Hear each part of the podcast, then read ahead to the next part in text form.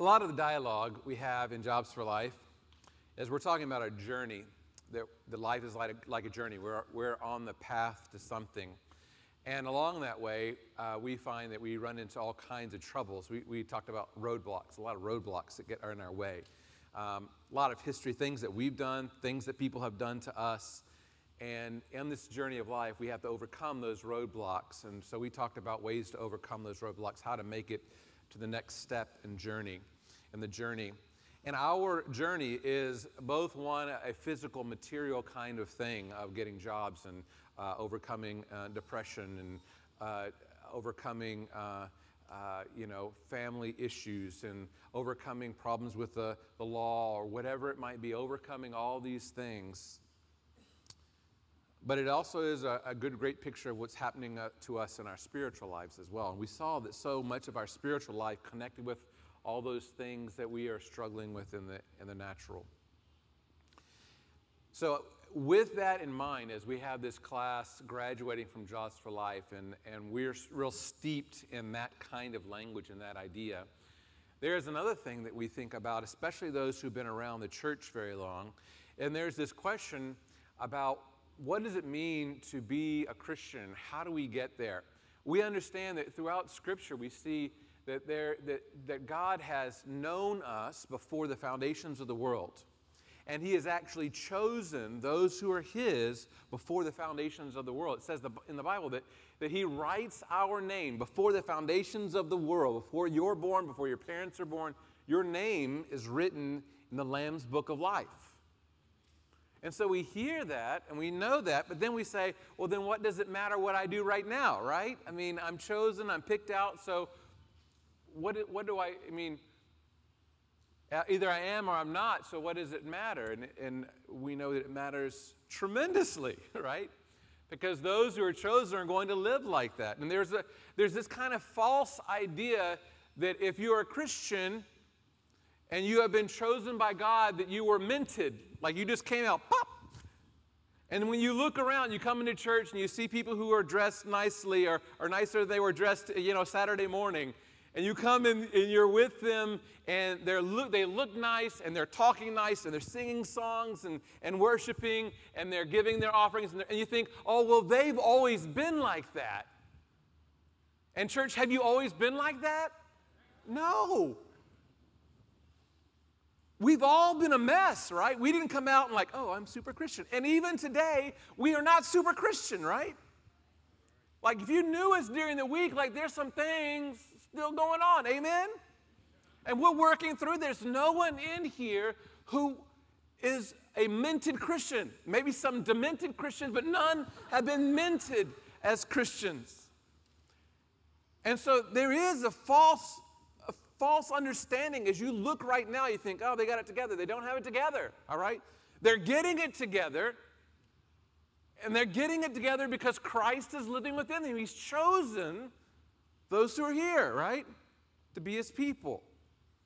So, what does it look like for those who have been chosen? How does their life look? Well, it's still a journey, right? It's still a growing and knowing. And today, as we look at the scriptures, we've been, for those who haven't been with us, we've been in the book of Luke for a little while now. We're in Luke chapter 9. And I'm going to take a big uh, paintbrush here, uh, one of those big wide ones, and I'm going to paint a picture here, not with the finer tip, but with the big one. And we're going to look at how God is working uh, in the ministry of Jesus in real time. And, and what we'll see in the story today is that we're in chapter 9, so we're. Um, we are beyond, we are almost halfway in the book itself, but we're beyond halfway in Jesus' uh, earthly ministry. So we're towards the end of Jesus' earthly ministry in the book of Luke, um, but we are, we still have, there's still a lot to be told. Uh, what's going to happen, you know, as we get to the end of Jesus' ministry, there's a lot more that we're recording as we're seeing what's happening uh, in those, those final weeks uh, of Jesus' life. And today, as we look in chapter 9, we're going to see what happens when this is all being played out. Like there are those who are God's people that are going to become God's people, but they don't look like they have not uh, they have not given in to Christ. They have not followed Christ yet. And so they're still understanding who Christ is. And so even in this story, we're going to see those who are trying to understand what does it mean? What is happening? Who is this Jesus? And if he is what he is showing himself to be, what does that mean for me? What am I supposed to do? All of that happens right in this story. It becomes a real uh, crossroads for those who encounter Jesus. And we're going to run into several characters. We're going to run into Herod the Tetrarch, uh, this, this uh, political leader, as he is surveying what's happening uh, in Jesus' life and the community around him. Herod is also the one who has put to death Jesus' forerunner, John the Baptist. Herod uh, puts him to death because he has married his brother's wife, and John the Baptist is going around preaching about people needing to repent, that they need to turn towards God, they need to quit doing those evil things. And so I think it's come up about what Herod's doing, that this is not right. And God's judgment is against it. So Herod's wife is able to manipulate the situation so that Herod ends up decapitating John the Baptist. And so we're going to see where is Herod in this story as he sees what's happening, what are his questions, what answer is he coming about who Jesus is. And then we're going to see the disciples and especially Peter say who they think Jesus is. And I, and I hope for us today it is a, is a building um, question in us that we are answering who is Jesus and what does that mean? And finally, we're going to see that here, here Jesus is in, this, in real time in this story in Luke chapter 9, and he has done all of these things. All these things have been said about him. He is now in Luke chapter 9, and there are still some things yet to come. And so, even Jesus, in his revelation, has not gotten to where he's going to be. What, what is known about Jesus, who he is, has not been completed in the story. So, just as our understanding as we come to who Jesus is is not complete, even in the story, it has not yet happened. Now, we have the benefit to look backwards and see all that's been accomplished. But in this story, there's still some, yet, some things yet to unfold. So here we are in Luke chapter 9, and I'm going to start in verse 7, and I'm going to read uh, some verses here for us. So, so listen to the story, especially if you don't have your, the Bible in front of you. I'll, I'll read it for us, and you, you pay attention as you've been introduced to some of these characters. Now, Herod the Tetrarch heard about all that was happening, and he was perplexed. He was perplexed because it was said that, that by some, that John the Baptist had been raised from the dead. By some, that the prophet Elijah had appeared, speaking of Jesus. And by others, that one of the prophets of old had risen from the dead. Can you see? Herod is surveying the field and he's saying, This man Jesus is doing amazing things beyond anything that we're used to, and I don't know how to explain that. And so he's listening to hear what other people are saying. And some people are saying, You better watch out, Herod, because it, John the Baptist got his head back. And you might just be in trouble. Or some say that he is like he's the prophet Elijah that had been promised that would come as the end of times would come, and this would be the end of times.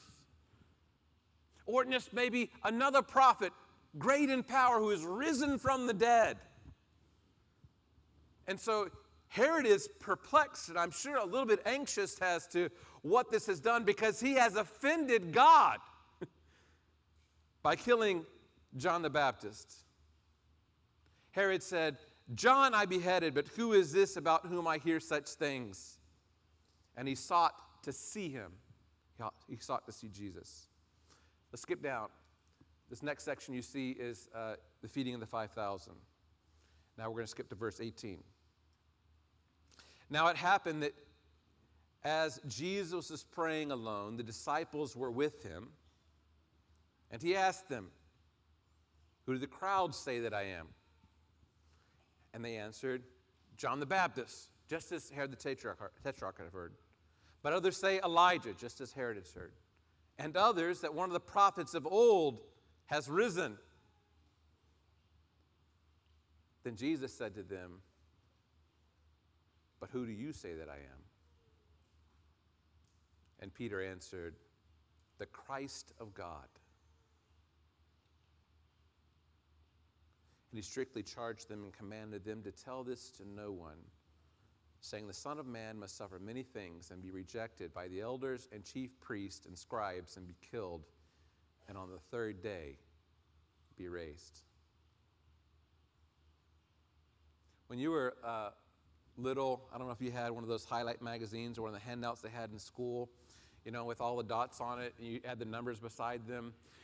You start doing the dots, you know, and one to two to five, you know, you keep going, and and you know, if you got the wrong number, you things started getting kind of haywire. But once you got pretty good at it, about you know 12, you can pull the picture and you can go, ah, that kind of looks like a whale, or you know whatever it might be.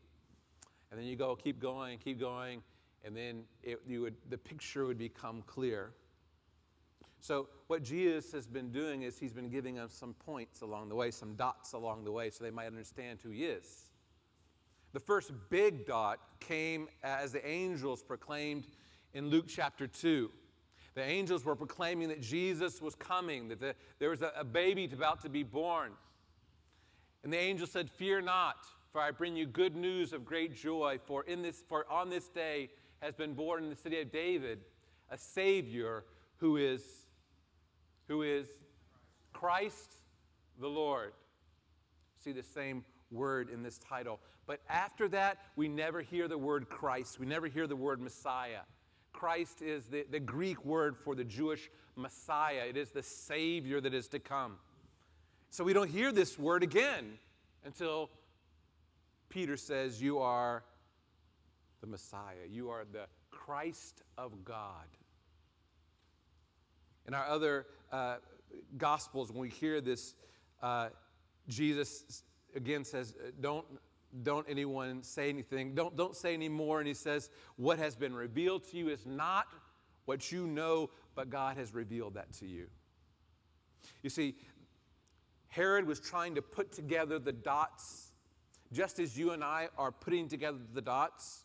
And so when we see about Jesus, we see this big dot that probably few people knew about, about the angels and their singing. Not everybody knew about that. But then they begin to see Jesus' earthly ministry. And they see Jesus doing all these things. Uh, we see last week, right? Jesus uh, is, as he's walking, uh, a woman grabs a woman who has had the, the problem of bleeding for many years, touches the hem of his uh, outfit as he's going, and the great power comes over, and she's immediately healed. Remember that story last week?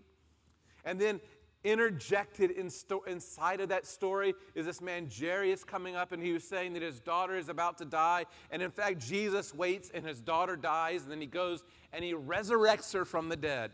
See, these are, these are big dots, right? You start putting these dots together, you're saying, hmm, there's something going on here, right? As those stories began to filter out. And then we see between these stories, the feeding of the 5,000, where, where Jesus blesses the, the loaves of bread and blesses the fish, and then it's spread out and dispersed to 5,000 men plus women and children. So, this little bit of bread, this little bit of food is now dispersed so much that afterwards there's 12 baskets of bread left over for the 12 disciples, I'm sure, to take home, right? And the dots are really beginning to form something. And so everybody's saying, well, who is this guy? I mean, who does that kind of stuff? And so there's great confusion. Like, is he a prophet? Is he a reheaded John the Baptist? Who is he? What is he doing? We don't know what to do with this information. And so, along your journey and my journey, we meet Jesus along the way, right?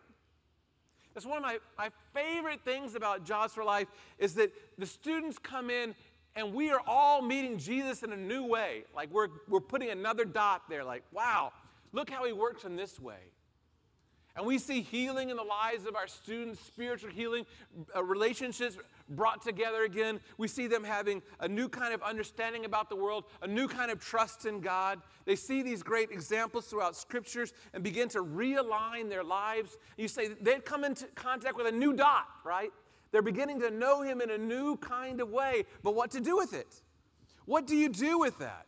You see, Jesus gets on to the crowd later in one of the other Gospels, this crowd of 5,000, because people kept coming because they were thinking they'd get a miracle. They were coming because they were looking for bread. They were looking, they were looking for something to eat. They were looking to, to gain this knowledge. But Jesus was saying, you know, there's more dots than this. Because the big thing that's about to happen is Jesus is going to die. And he says, Don't tell anybody because I still have to go and I still have to die. Because these are the most important dots. I don't know how you've met Jesus to this point. As you come, you might have met him when you were a little kid, right? Your parents may have taken you to Sunday school. You may have come to church. And like you have a favorable impression, like he's a good guy. Look, everybody's here for him. You may have learned some stuff along the way. You may have come into contact and known him as healer. You may have come in contact with him and known him as one who gives grace. You may have come in contact with him and known as, him as the judge. And as the judge, you know, like, I need to go to church because I know he's angry at me. I need to get things right. Or he's the, kind of the God of good luck, right? Like, I know if I'll pray, good things happen. If I get my life kind of right, I'll get out of this mess and I'll get onto another place. He, and so we know him as that kind of God. And, you know, there's, a tr- there's truth to all those things. Even uh, as the crowd is wondering who Jesus is, there's truth to those things, you know? Is Jesus John the Baptist raised from the dead? Not really. But he is preaching the same message of people to turn and repent and follow him. Is he Elijah? Well, not exactly. We'll see Elijah appear later on, but he is in the power of Elijah. Is he like one of the old prophets risen from the dead? Yes, he's working in the power and the word and the ministry of those prophets, but those are only dots to give you a picture. The big dots are yet to come. And so I don't know how you've met Jesus along the way and what kind of dots you're put together. And you say, well, I know him as I know him, I know him as this, I know him as this, I kind of got a picture.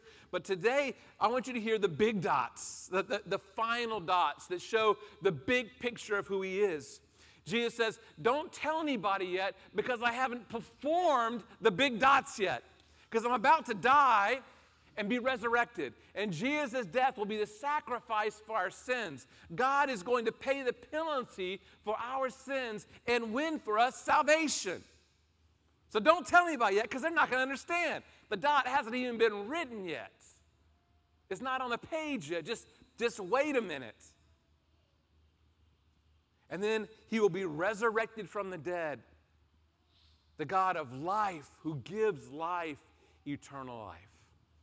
You can't tell them that I am the Christ of God yet because it's about to be on. and when you say that later on, they're going to go, oh. So today, today, as you've been putting the dots together, keep putting the dots together. You may not have even come to faith yet. But Jesus was saying, in Matthew chapter 6, he says, Seek and you will find. Knock and the door will be opened unto you. Those are in the present active. Keep on seeking, keep on knocking. So as you've been putting the, the, the dots together, well done. Keep looking.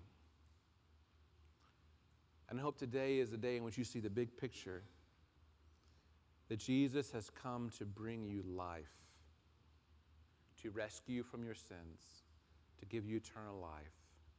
It's better than just a physical healing, it's better than emotional healing, it's better than getting a better job or getting a husband or a wife or children or whatever you might, or a new car. It's better than all those things.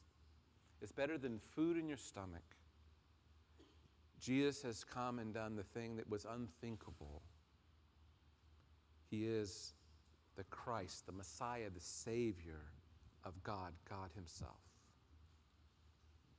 And so Jesus ends up this little passage this little section by saying, Now take up your cross and follow me. You see, if, if Jesus, if Jesus is uh, the ultimate gift giver, which he is, if that's, the, if that's as far as you've gotten in putting the dots together, you always, always come to him as the gift giver. He's more than that.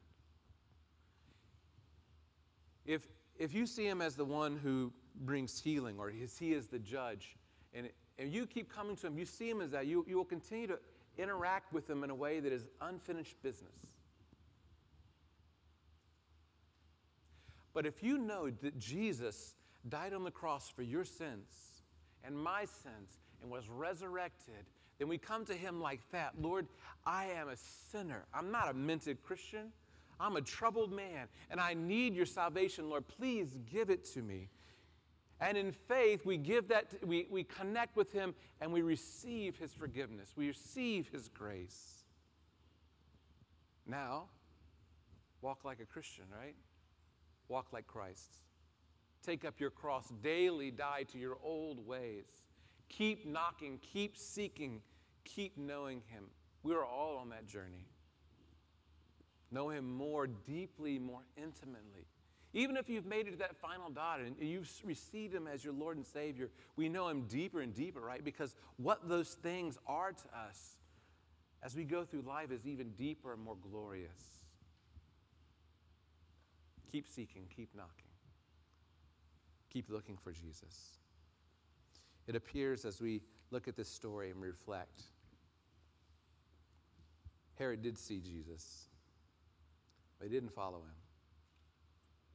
Peter and the disciples are willing to go to the cross for him. Which one is you?